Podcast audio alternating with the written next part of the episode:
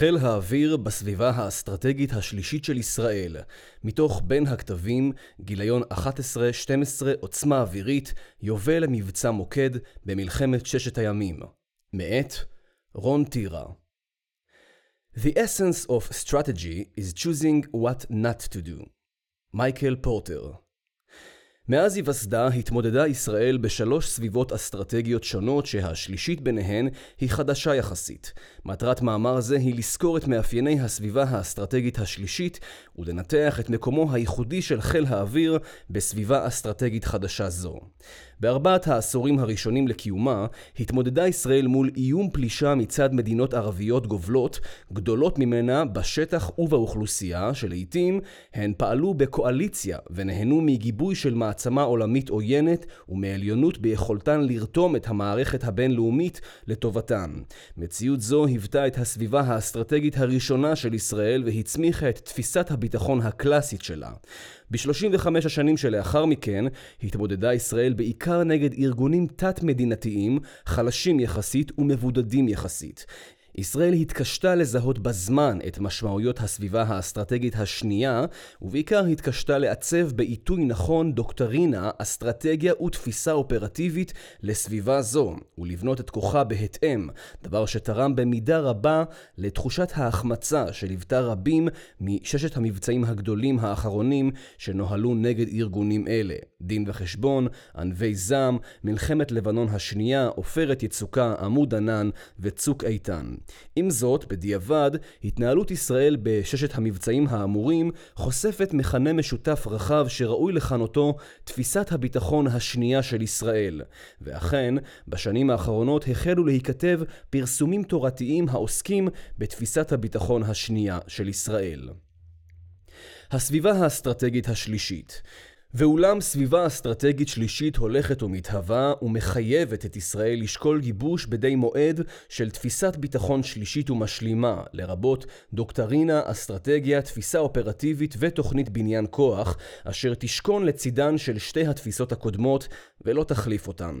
נקודת המוצא להבנת הסביבה האסטרטגית השלישית היא כניסת הסכסוך הערבי-ישראלי לשלב חדש. יריבים מסורתיים של ישראל כמו סוריה, עיראק, לוב ותימן יצאו משיווי משקל עד כדי הוצאתם, ולו זמנית, ממפת האיומים על ישראל.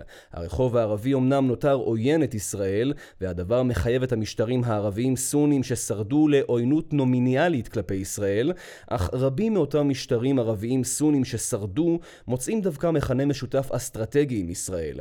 מדינות וארגונים פועלים לא אחת יחדיו נגד איומים משותפים, בראש ובראשונה מצד איראן ושלוחיה השיעים, וכן מצד הג'יהאד הסלאפי הסוני. ואכן מדינות ערביות חשובות נמצאות בשלבים כאלה או אחרים של התקרבות אסטרטגית לישראל ולו מתחת לפני השטח, מצרים למשל. היריבות עם ארגונים כמו חיזבאללה נובעת בעיקר מהקשרים האיראניים ולא מעצם היותם ערבים. הדבר שנותר מהסכסוך הערבי-ישראלי הרחב הוא זה עם הפלסטינאים. לסכסוך הזה ישנה השפעה מהותית על דעת הקהל הערבית ועל גבולות חופש הפעולה הפומבי של המשטרים הערבים סונים כלפי ישראל, הוא המחולל של מרבית המבצעים הגדולים בעשור האחרון, ובו מושקע ביום יום עיקר הסד"כ המבצעי של צה"ל. אך ברבדים האסטרטגיים העמוקים, הסכסוך הישראלי-פלסטיני אינו מונע עוד את שיתוף הפעולה עם משטרים ערבים סונים, ופתרון הסכסוך עם הפלסטינאים אינו מהווה עוד תנאי מוקדם לשיתוף פעולה ברובד האופרטיבי, ולעיתים אף מדיני. ואכן, התהליך המדיני האזורי שליווה את סיום מערכת צוק איתן, שאופיין בשיתוף פעולה פעולה חסר תקדים בין ישראל ובין משטרים ערבים סונים, מספק פרספקטיבה חדשה למקומו של הסכסוך הישראלי-פלסטיני בדינמיקה הערבית-ישראלית המתהווה. עם זאת, דעיכת הסכסוך הערבי-ישראלי הרחב במישור הבין-ממשלתי איננה מבשרת על עידן חסר איומים. במידה רבה, במקביל לדעיכת האיום הקלאסי, מחריף חוסר היציבות האזורי. בתקופות כמו המלחמה הקרה, הנוף האזורי אופיין בגושים פוליטיים קוהרנטיים שבמרכזם מעצמה עולמית, ואילו היום משקל המעצמות פחת ומידת המשטור האזורי על ידי המעצמות פחתה. כניסת רוסיה לס... סוריה היא היוצא מן הכלל המעיד על הכלל. השונות המדינית, אסטרטגית, הקיימת בין השחקנים הולכת ומתחדדת ושחקנים יכולים להרשות לעצמם גיבוש קווי מדיניות ייחודיים בנפרד מהגוש המסורתי שלהם. בד בבד, הגיאופוליטיקה האזורית, אשר אופיינה בעבר ברציפות טריטוריאלית בין שחקנים, התערערה, וכיום נפוצה התופעה של ואקום עוצמה במרחבים חסרי משילות או דלי משילות, שיש לה שתי תוצאות. האחת, עליית שחקנים לא מדינתיים, והשנייה, ניסיון חדירה מצד מעצמות אזוריות הטוענות להגמוניה לנוכח ואקום העוצמה. הדבר בא לידי ביטוי בעיקר בניסיון של המעצמות האזוריות המוסלמיות הלא ערביות, איראן וטורקיה, לבסס מעמד הגמוני במרחבים ערבים סונים חלשים, מגמה המייצרת חיכוך והעשויה להציב את המשטרים הערבים סונים ששרדו ואת ישראל באותו צד של המתרס. חרף עליית משקלם של השחקנים התת-מדינתיים גם כיום, אין גורם המסוגל להתחרות נגד מדינת הלאום ביכולתה לבנות כוח ולהפעילו, לפחות באימון עימות צבאי קונבנציונלי וישיר, במונחי חתרנות, המאזן עלול להיות שונה. לכן יש מקום לטענה שגם במציאות העתידית, המשחק הצבאי המרכזי יתרחש בין השחקנים המדינתיים ושלוחיהם, ובעיקר החזקים שבהם. ניתן לטעון שבמזרח התיכון המתהווה ישנם חמישה שחקנים משמעותיים מבחינה צבאית ומדינית, איראן, סעודיה, טורקיה, מצרים וישראל. חמשת השחקנים האמורים, בעצמם או באמצעות שלוחיהם, יכתיבו במידה רבה את המשחק העתידי. מאפיין מרכזי הבולט מיד לעין הוא שלמעט שני גבולות היוצאים מן הכלל, חמשת השחקנים האמורים אינם גובלים זה בזה, דבר המספק קווים חשובים לדמותה של הסביבה האסטרטגית השלישית. הדינמיקה העתידית בין חמשת השחקנים האמורים אינה פרה-דטרמיניסטית וקבועה מראש, והיא מאפשרת צירופים שונים ומזדמנים של יריבויות או שותפויות, לרבות אד-הוק. איום הייחוס בסביבה האסטרטגית השלישית. לפחות ארבעה גורמים מעצבים את איום הייחוס על ישראל בסביבה האסטרטגית השלישית שחלקם ותיקים וחלקם חדשים. המעצב הראשון הוא האיום מצד מעצמות אזוריות חזקות ובראשן איראן, מתחרה שאינה ערבית ושאינה גובלת בישראל. בניגוד לאיום העבר על גבולותיה של ישראל, האיום האיראני הינו רב-ממדי ומופיע בכל רחבי המזרח התיכון. הוא מאופיין במשרעת רחבה מהגרעין גרעין, טילים וסבר, המאיימים משטח איראן עצמה, דרך שלוחים גובלים כמו חיזבאללה, ועד לאפשרות לאיום על נתיבי שיט רחוקים או על שדות הגז במזרח התיכון. איראן שואפת להתבסס במרחבים שבהם יש לישראל אינטרסים, כמו לדוגמה דרום סוריה, והיא מאיימת לעיתים על שותפים של ישראל. בנוסף, תוכניות הרכש החדשות של איראן עלולות להניב בעתיד הרחוק איום צבאי סימטרי. מרכש כלי שיט וכלי טיס ועד לרכש מערכות הגנה אוויריות ארוכות טווח שניתן לפורסן בזירות שונות. המעצב השני הוא סיכון לתפניות נוספות, כדוגמת חדירה, עלייה או נפילה של שחקנים, שינוי במדיניותם או בכוונותיהם ושינוי ביכולותיהם הצבאיות. בשנת 2010 נתפס הצבא הסורי כאחד האיומים העיקריים על ישראל, אך המלחמה שפרצה ב-2011 הביאה לדעיכתו עד כדי כמעט התפוררותו ב-2014. כניסת רוסיה לסוריה ב-2015 הביאה לשיקום מהיר מהצפוי של מערכים מסוימים בצבא סוריה, וכיום מערכים כמו כמו ההגנה האווירית, חוזרים במפתיע לכשירות. קהיר עברה בשנים האחרונות שתי מהפכות, ועתיד בתי המלוכה בריאד ובעמאן לוט בערפל. ישראל חייבת לקחת בחשבון גם אפשרות לנפילת מי משלושת המשטרים ולתפנית במדיניות מחליפיהם. בשלב זה נראה שיחסי ישראל-טורקיה חלפו את שעתם הקשה ביותר, אך שילוב של הפכפכות במדיניות ובפוליטיקה הטורקית, תהליכי עומק דמוגרפיים ופוליטיים והסוגיה הלא פתורה של המשולש הטורקי-קפריסאי-ישראלי ושדות הגז, מחייב להתייחס לטורקיה כאל גורם סיכון שיש לנהלו. מכאן שאסור לישראל להתייחס לצילום המצב הנוכחי כאל הנחת עבודה. כוונות השחקנים ובמידת מה אף יכולותיהם הן נעלם המחייב ניהול סיכונים. המעצב השלישי הוא התעוררות שחקנים לא מדינתיים במדינות המתערערות או בשטחים דלי משילות, לרבות בשטחן של מדינות ידידותיות. ואכן גורמי ג'יהאד עולים בשטחן של מדינות כסוריה מחד גיסה ובסיני המצרית מאידך גיסה. בשלב זה מצליחים האשמים להטיל את מרותם על ירדן, אך אין להוציא מכלל אפשרות עלייה של גורמים חתרניים גם בשטחה, ואלו עלולים לאיים על המשטר האשמי או במישרין על ישראל. המעצב הרביעי הוא התפתחויות טכנולוגיות המזניקות את כושר ההיזק של השחקנים השונים. אם במלחמת ששת הימים הצליחה הקואליציה הערבית להטיל שלוש פצצות על נתניה, הרי שהקומודיטיזציה של הטכנולוגיה מאפשרת כיום ליריביה של ישראל לתקוף אותה ביותר ממאה אלף טילים ורקטות. ארגונים תת-מדינתיים שאינם נהנים מגיבוי מדינתי, מתחמשים בנשק תלול מסלול, ואלו הנהנים מגיבוי מדינתי, כמו חיזבאללה, מתחמשים בנשק תלול מסלול ארוך טווח ומשופר דיוק, בטילי חוף, ים, חוף, טילי שיוט, כטמ"מים, כטב"מים, טק"א, ל"א וסבר, סייבר וכדומה. חיזבאללה הוא למעשה ארגון תת-מדינתי שהועמדו לרשותו יכולות של מדינה חזקה. מרוץ החימוש בין המעצמות האזוריות כולל ממד משמעותי של שיפור היכולת האווירית, הימית והטילית, הכל לטווחים ארוכים יותר. וקיימים כמובן ממדי הסבר והנשק הבלתי קונבנציונלי לסוגיו. אלו אינן יכולות הכרעתיות, למעט הגרעין, אך משמעותן היא עליית מדרגה בעלות הכלכלית של היזק השחקנים וביכולתם לפגוע בתפקוד מערכות צבאיות ואזרחיות חיוניות. מהלומת אש מדויקת נגד נקודות קריטיות במערכות צבאיות ואזרחיות של ישראל עלולה ליצור נזק מסוג ובהיקף המשנה את פרדיגמת המלחמה. פרספקטיבה חדשה על הנחות היסוד.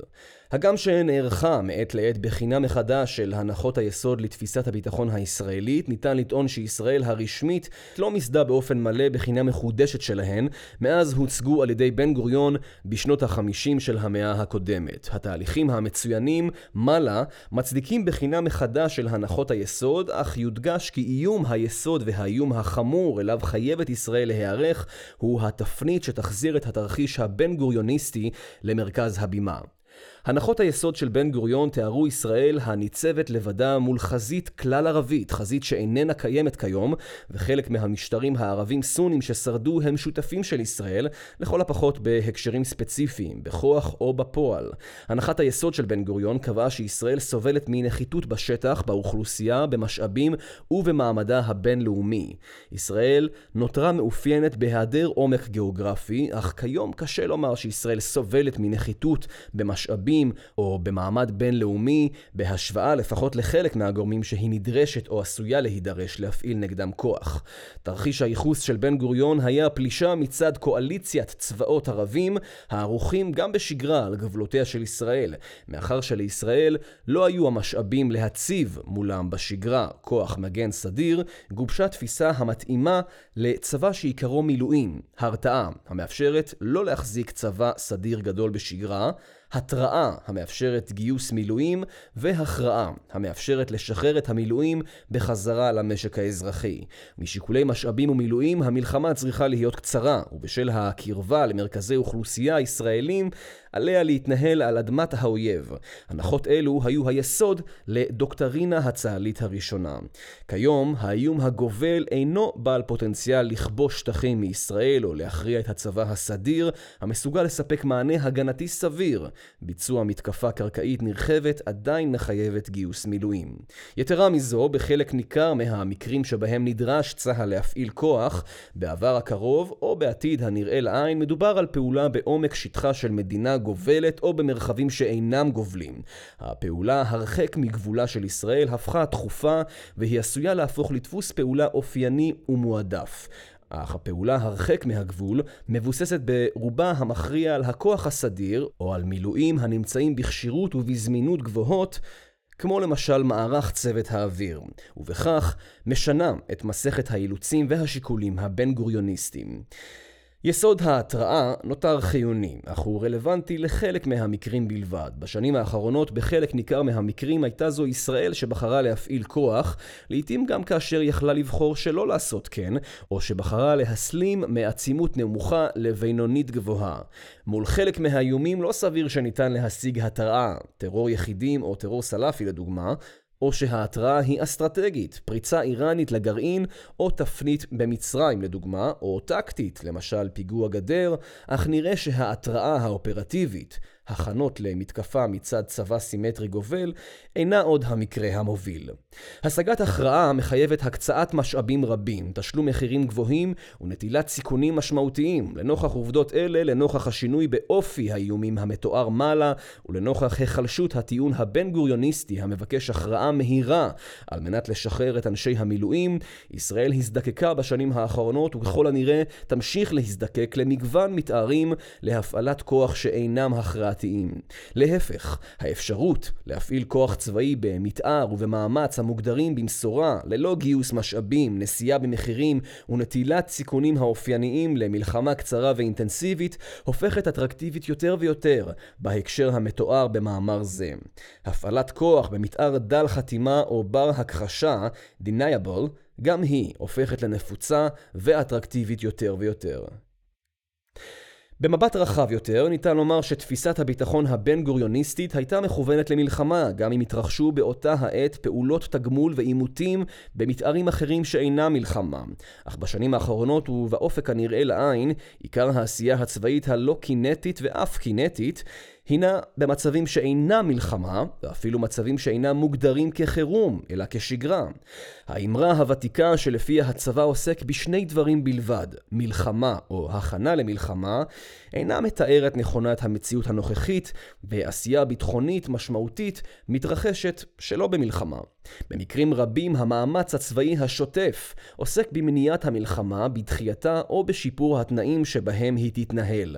במקרים אחרים, מול חלק מהיריבים בחלק מהזירות הרחוקות, הפעולה מתחת לסף המלחמה איננה שלב הסלמתי בדרך למלחמה, והריחוק הגיאוגרפי לצד אופי היריב הופכים את המלחמה הקלאסית לבלתי מעשית. העשייה הצבאית ניכרת בכל הספקטרום הביטחוני, מקיומה של מדיניות שהאסטרטגיה הצבאית למימושה אינה רק באמצעות מלחמה, דרך אתגרים ביטחוניים שאינה מלחמה, קשת מתארים להפעלת כוח שאינה מלחמה, בניין כוח להפעלה שלא במלחמה, ועד לצורך בפיתוח תפיסות מבצעיות לשם אופטימיזציה בהפעלת כלים ביטחוניים שלא במלחמה. מהאמור לעיל עולה שלאור התפתחות הסביבה האסטרטגית השלישית, ישראל נדרשת לפתח תפיסת ביטחון שלישית, בנוסף לתפיסות קיימות, ולא במקומן, הנשענת על ארבעה יסודות המזינים זה את זה. יסוד ראשון, התמצאות וניווט בסביבה מדינית אסטרטגית מורכבת. יסוד שני, קשת יכולות צבאיות רחבה וגמישה וקשת מתארים להפעלת כוח צבאי במצבים שאינם מלחמה. יסוד שלישי, אופטימיזציה של עלות תועלת, ורביעי, עליונות מודיעינית המאפשרת במידה רבה את שלושת היסודות הקודמים. כפי שידון בהמשך, חיל האוויר הוא אחד הכלים המתאימים ביותר למימוש תפיסה זו, בעיקר למרכיבים ב' עד ד'. התמצאות וניווט בסביבה מדינית אסטרטגית מורכבת. בניגוד לגושים המדיניים האסטרטגיים ההדוקים והדיכוטומיים של העבר, הסביבה המתהווה מאופיינת בריבוי שחקנים הפועלים לאורם של אינטרסים פרטיים. ישראל מסוגלת לנהל מערכות יחסים בילטורליות עם שחקנים רבים ואף לשתף איתם פעולה, בשעה שכל מקרה נבחן לגופו. מובן מאליו שישראל יכולה לפעול יחד עם שותפותיה ההיסטוריות כמו ארצות הברית ומעצמות המערב, ירדן וגורמים לא מדינתיים כמו הדרוזים, ואולי גם הכורדים.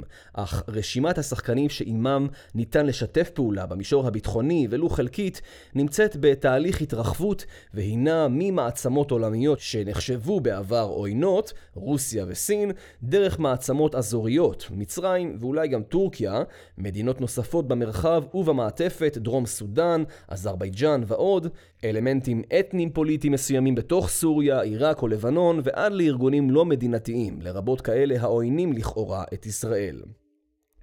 המאפיין חלק משיתופי הפעולה האפשריים הוא בתלותם בהקשרים מסוימים, ותיתכנה מערכות יחסים מורכבות של שיתוף פעולה בהקשר אחד ותחרות בהקשר אחר, התופעה שיש המכנים עמית טורף, או friend enemy. יש צורך בבגרות מדינית ואסטרטגית על מנת לשתף פעולה ולהתחרות עם אותו גורם לסירוגין כתלות בהקשר. יחסי ישראל-רוסיה בזירה הסורית, לכאורה משחק סכום אפס, התפתחו למצב שבו לפחות עד עתה כל צד הבין את האינטרסים המזוקקים של משנהו, וכל צד פעל להגנה על האינטרסים שלו בנוכחות הצד השני, ללא עימות ולעיתים תוך הבלגה בוגרת על פעולות לא נוחות של משנהו. ההתמצאות והניווט בסביבה אסטרטגית מורכבת מחייבת מחד גיסא הגנה על האינטרסים הישראלים הייחודיים, ומאידך גיסא שימור האמינות כלפי שותפים אסטרטגיים. כך לדוגמה, ישראל חפצה להחליש את היכולת הצבאית של חמאס, אך לא להפילו מהשלטון בעזה. בניגוד לעמדתם של כמה משותפיה האזוריים. ישראל חפצה בהתמשכות המלחמה בסוריה בניגוד לעמדה הסעודית המבקשת להכריע את משטר אסד, או העמדה המצרית המבקשת לשמר אותו. ישראל חפצה בהפשרה עם טורקיה, אך לא על חשבון יחסיה החשובים יותר עם מצרים, רוסיה, קפריסין היוונית ויוון. וישראל עלולה להתקשות בהבנת המערכה האמריקאית נגד דאעש, שתוצאתה חיזוק האחיזה האיראנית באיראן. בעיראק והאחיזה של הציר איראן-חיזבאללה עלאווים בסוריה. מתחים אופייניים מסוג זה מחייבים ניווט ואופטימיזציה מורכבים. הבנת סביבה כה מורכבת ודינמית מחייבת לימוד מעמיק של הדרג המקצועי בכלל זרועות המערכת הביטחונית, של הדרג הצבאי הבכיר ושל הדרג המדיני. על ישראל לפתח כלי עבודת מטה להתמצאות בסביבה מורכבת, וכפועל יוצא לדעת להגדיר בבירור את האינטרסים שלה, לפתח ידע על המאפיינים הייחודיים של כל שחקן וכל מערכת נסיבות, לפתח אפיקי תקשורת תקשורת דיסקרטיים עם מירב השחקנים האפשריים ולפתח כלי עיצוב למדיניות שיאפשרו ניווט עדין בין אינטרסים סותרים לכאורה. יכולות אלה עשויות לסייע לישראל להשפיע במידת מה על עיצוב המערכת האזורית, תוך הכרה במגבלות כוחה, ובמידת מה להתפתח משחקן שבעיקר מגיב אד הוק לגירויים, לשחקן יוזם. קשת יכולות צבאיות רחבה הרחבת ספקטרום האתגרים האפשריים מחייבת את ישראל מחד גיסא לשמר את יכולותיה המסורתיות, ומאידך גיסא לפתח יכולות חדשות. היכולות הצבאיות צריכות לתמוך ולאפשר את המדיניות הישראלית בשעה שהן המדיניות והן היכולות הצבאיות ומתארי ההפעלה שלהן עוברים תהליך הסתגלות לסביבה משתנה. האיום הלא גרעיני החמור ביותר הוא התפנית שתיאלץ את ישראל להגן על גבולותיה ושטחה במלחמה נגד אויבים סימטריים גובלים ועתירי יכולות.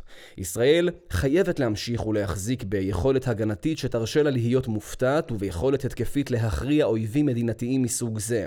ישראל צריכה להמשיך ולהחזיק ביכולת לנהל מערכות נגד ארגונים פלסטינאים במאפיינים פנימיים דהיינו במרחב שבו יש לישראל חופש פעולה יחסי כמו בחומת מגן, או חיצוניים, כלומר במקום שבו יש לבסס תחילה חופש פעולה קרקעי, כמו בעופרת יצוקה.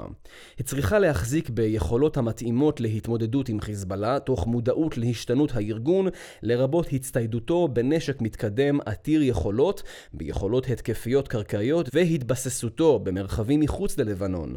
בה בעת ישראל צריכה להחזיק ביכולת הסרת איום מצד גורמי ג'יהאד, בגבולה או בנשק מנגד, היה אם זה יופנה נגד ישראל. ישראל צריכה להחזיק ביכולת המתאימה למצב שבו איראן תתקדם בתוכנית הגרעין, ביכולת לתקוף מערכים איראנים קונבנציונליים מאיימים או לגמול לאיראן על פגיעה בישראל ולפתח את היכולת לנהל לחימה משמעותית נגד איראן, להבדיל מתקיפה נקודתית, בשטחה או במרחבים גובלים ולא גובלים אחרים. יכולת הפעלת כוח במרחבים רחוקים דרושה גם לשם הגנה על נתיבי שיט או על שדות הגז בים התיכון. יכולת הפעולה במרחבים המרחבים הרחוקים דרושה לשם סיוע בהתמודדות עם איום על משטרים ערבים ידידותיים, סיוע לגורמים לא מדינתיים ומניעת איומים פוטנציאליים בטרם יגיעו לפריסה מבצעית. ואכן, עליית משקלה של הפעולה הצבאית הרחק מהגבול היא מהמאפיינים העיקריים של המציאות החדשה. יודגש כי יכולותיה הצבאיות של ישראל אינן רק מרתיעות יריבים פוטנציאליים, אלא גם משכנעות בעלי ברית בפועל או בכוח לשתף פעולה עם ישראל. ישראל היא שחקן בעל ערך בזירה האזורית בשל יכולתה מחד גיסה להגן על אינטרסים שלה, ומאידך גיסה לסייע לבעלי ברית. לפיכך על ישראל לשמר את יכולותיה לפעול גם הרחק מגבולותיה, ולחזקן כאמצעי לביסוס מעמד מדיני אזורי המקנה יתרונות רבים. יתרה מזו, העובדה שישראל נותרה מחוץ לטלטלה האלימה הגורפת את המזרח התיכון ונהנית בשנים האחרונות מדיבידנד שלום שלום היא תוצאה של הקרנת עוצמה צבאית והרתעה, ולכן יש לשמר את העוצמה הצבאית הישראלית ולחזקה. אופטימיזציה של עלות תועלת במלחמות סימטריות גדולות הגנה ישראל על אינטרסים קיומיים או לפחות חיוניים. במלחמות העצמאות או יום הכיפורים לדוגמה, לא היה לישראל מרחב שיקול דעת והחלטה, אלא לגייס את מלוא המשאבים הזמינים, ליטול סיכונים משמעותיים ולהיות נכונה לשלם מחירים כבדים. במבצעים האסימטריים הגדולים נגד יריבים תת-מדינתיים, קיומה של ישראל לא היה מאוים והיא הגנה על אינטרסים מהמעלה השנייה או אף השלישית, כמו למשל עיצוב כללי המשחק לתקופת השגרה שאחרי המבצע. נסיבות אלו חידדו את שאלת המשוואה שבין כובד האינטרסים המוטלים על כף המאזניים ובין העלות והסיכון של הפעולה הצבאית. במקרים מסוימים ישראל יכלה לבחור אם להסלים או לא, ואם כן, להשפיע על עצימות הפעולה הצבאית ועל עלותה ועל סיכוניה. בסביבת האסטרטגיה השלישית, במקרים רבים, אך לא בכולם, מתרחב עוד יותר חופש הפעולה של ישראל להחליט אם לפעול צבאית או לא, ואם כן, באיזה מתאר. ברובם מתארים שאינם מלחמה, כאשר מה שמוטל על כף המאזניים הוא סיוע לבעל ברית מדינתי או לא מדינתי, המנעת אספקה של אמצעי לחימה או התמודדויות מסוימות בזירות רחוקות, נפתחות בפני ישראל אפשרויות בחירה רבות. כלל לא להתערב, לסייע באופן לא קינטי לפעולה של אחרים, למשל במודיעין, לפעול צבאית אך במאפיינים חשאיים, כך שניתן להתכחש לפעולה, לפעול באופן גלוי לכוחות הצבאיים באזור, אך לא מוצהר ציבורית, לפעול באופן גלוי אך מצומצם, לפעול באופן נרחב, וכיוצא באלה. במציאות זו נדרשת מדינת ישראל להתאים את הפעלת הכוח, את המחירים הגלומים בה ואת הסיכונים המצויים לצידה למידת החיוניות של האינטרסים. במציאות שבה מדינת ישראל נהנית מעליונות ומחופש פעולה בממד האווירי, בזירות הפעולה הרלוונטיות, הפעלתו של חיל האוויר מגלמת סיכונים ומחירים נמוכים יחסית ההולמים את האינטרס המתוחם, שאותו הפעלת הכוח באה לשרת. עדות לסוג שיקולים מסוג זה ניתן לראות במבצע עלום בו הודתה לאחר לאחרונה ישראל, ושנועד להגביל את התעצמות חיזבאללה, והן בסבבי הלחימה המוגבלים שלהם, אנו עדים מעת לעת ברצועת עזה, סבבים שמטרתם המוצהרת היא לחדש את ההרתעה הישראלית ולעצב את כללי המשחק לשגרה שאחרי המבצע, ושמאופיינים בדומיננטיות של הכוח האווירי. עליונות מודיעינית העליונות המודיעינית של ישראל במזרח התיכון היא המאפשרת את ההתמצאות בסביבה המדינית-אסטרטגית המורכבת. העליונות המודיעינית מוסיפה לישראל כבעלת ברית, מועילה לשותפיה ומאפשרת לה לתרום לגיבוש מאזני הכוחות, כשהמודיעין מייצר נכסים ערכיים שניתן לסחור בהם, או מצביע על כיווני הפעולה הרצויים. העליונות המודיעינית מהווה נדבך מרכזי במתארי הפעלת כוח שונים, ומאפשרת במקרים מסוימים את אופטימיזציה אופטימיזציית העלות תועלת של הפעולה הצבאית. אכן, עליונות מודיעינית יכולה לאפשר התערבות צבאית כירורגית, תוך השקעת מינימום משאבים ונטילת מינימום סיכונים במינימום חיכוך עם היריב. העליונות המודיעינית תורמת למיצוי הכוח ולהבטחתו. העליונות המודיעינית מהווה כלי התמודדות מול סיכון התפניות, אם כי תפיסת הביטחון צריכה להתבסס על ההנחה שחרף מאמציה ישראל תופתע מתפנית, וכי המענה לתפנית הינו מבצעי ולא מודיעיני. עיקר כוחם של הארגונים התת-מדינתיים הוא ביכולתם להיעלם בינות לאזרחים, ואילו עליונות מודיעינית מסוגלת לחשוף אותם ולהפוך אותם לפגיעים, ובכך להביס את פרדיגמת הארגון התת-מדינתי. עליונות מודיעינית מהווה מרכיב חשוב בהגנה תוך הצבעה תשתיתית ומתן התראות על איומים רחוקים ועתירי היזק. המודיעין צריך להרחיב את יכולותיו בתחום ההתראה על איומי סבר, סייבר, על ישראל לשמר את עליונותה המודיעינית ולהעצימה במרחבי עניין לא גובלים, הן במודיעין תשתיתי והן ביכולות זיהוי מטרות ואיומים בזמן אמת. מערך האיסוף צריך להיות מאוזן ולעשות שימוש לצד טכנולוגיה עילית גם במערך מודיעין אנושי. על ישראל לשאוף למעמד של גורם איסוף ועיבוד המודיעין המוביל בעולם בקשר לזירות העניין שלה.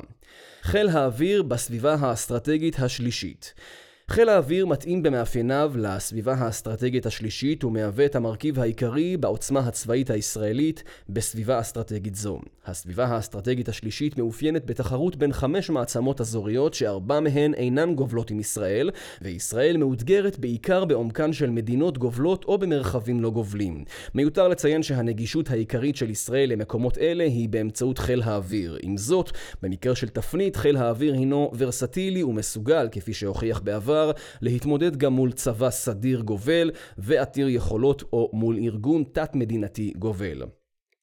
חיל האוויר אמנם נשען על אנשי מילואים, לרבות מערך צוות האוויר, אך ניתן לראותו כזרוע מעין סדירה.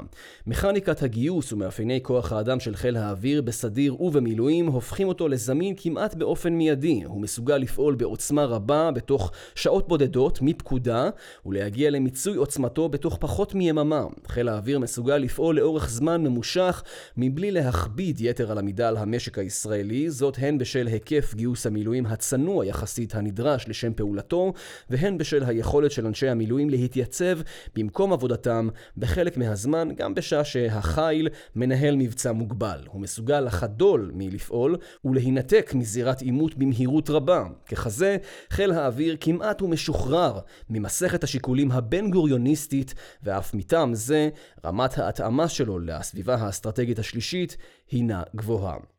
לחיל האוויר יש קשת יכולות רחבה וגמישה והוא מסוגל להפעיל את כוחו במגוון מתארים במדרגי עוצמה שונים מתחת לסף מלחמה. השאיפה לאופטימיזציית עלות תועלת והרצון לפעול במתארים דלי חתימה בחיכוך נמוך עם היריב ולעיתים להתכחש לעצם הפעולה מתכתב היטב עם יכולותיו הקיימות של חיל האוויר כמו למשל מערך הרע"מ F-15A כמובן שהקמת מערך האדיר F-35 מתאים אף הוא לסביבה האסטרטגית השלישית.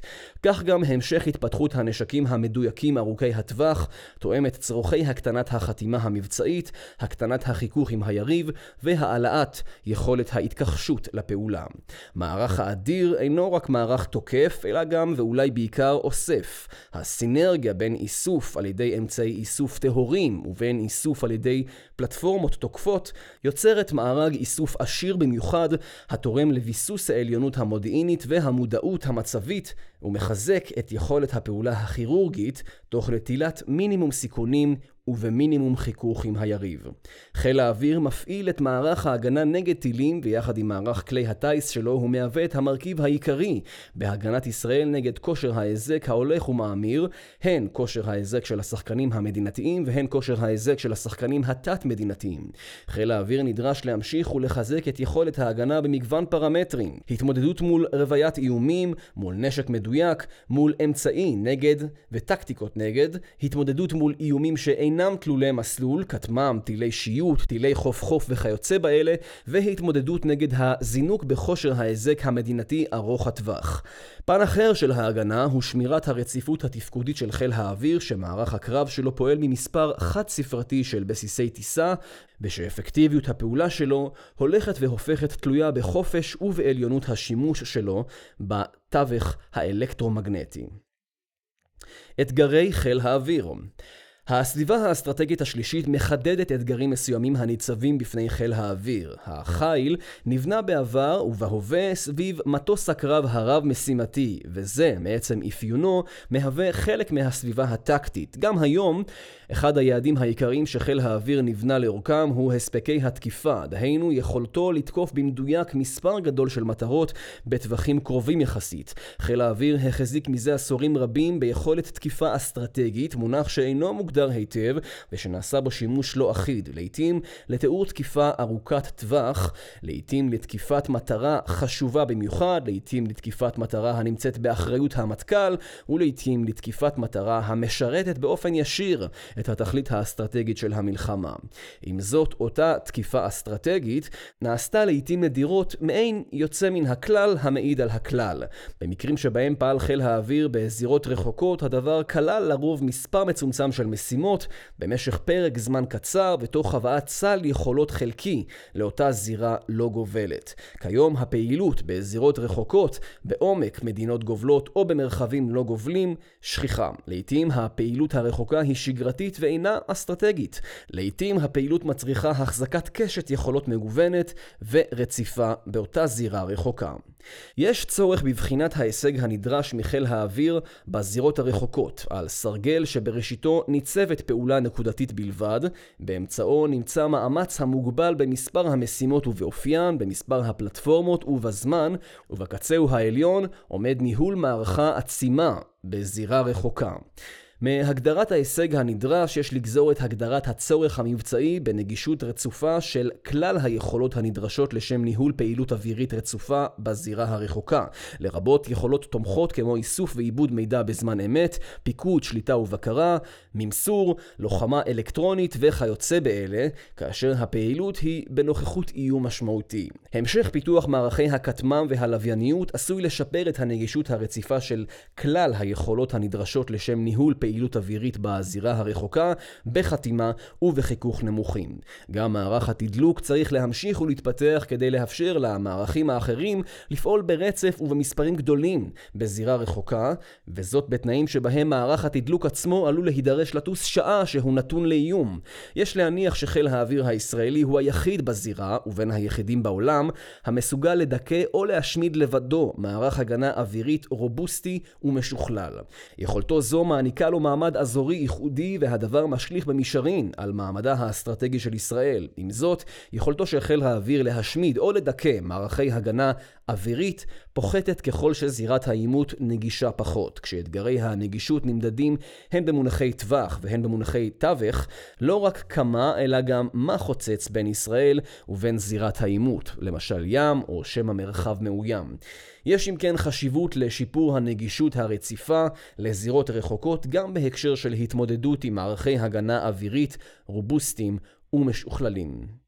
סיכום ההיגיון המסדר של ביטחון ישראל בעשורים הראשונים לקיומה נועד לסביבה אסטרטגית שבה יש צורך לספק הגנה על גבולות ושטח ישראל נגד קואליציית צבאות ערביים שהם ברובם סדירים, וזאת כאשר הכוח הסדיר הישראלי קטן וצבא המילואים הישראלי זקוק לזמן התארגנות ויש לשחררו בהקדם. לאחר שהעליונות הצבאית של ישראל הוכחה, השתנה העימות הערבי-ישראלי לאסימטרי והסביבה האסטרטגית התאפיינה בניסיון של יריבי אויביה של ישראל ליצור מצבים שהם מחד גיסה בלתי נסבלים לישראל לאורך זמן, ומאידך גיסה חסרי מוצא הכרעתי.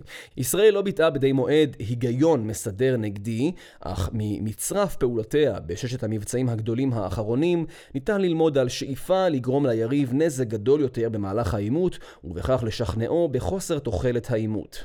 על ישראל להיות ערה ולמצוא מענה לשינויים בסביבה האסטרטגית השנייה, ובמיוחד לאיום התעצמות האויב בנשק מדויק. על צה"ל להיות ערוך גם לתרחישי העבר, אך במקביל מתפתחת סביבה אסטרטגית שלישית שבה העימות הערבי-ישראלי איננו עוד קו השבר המכונן.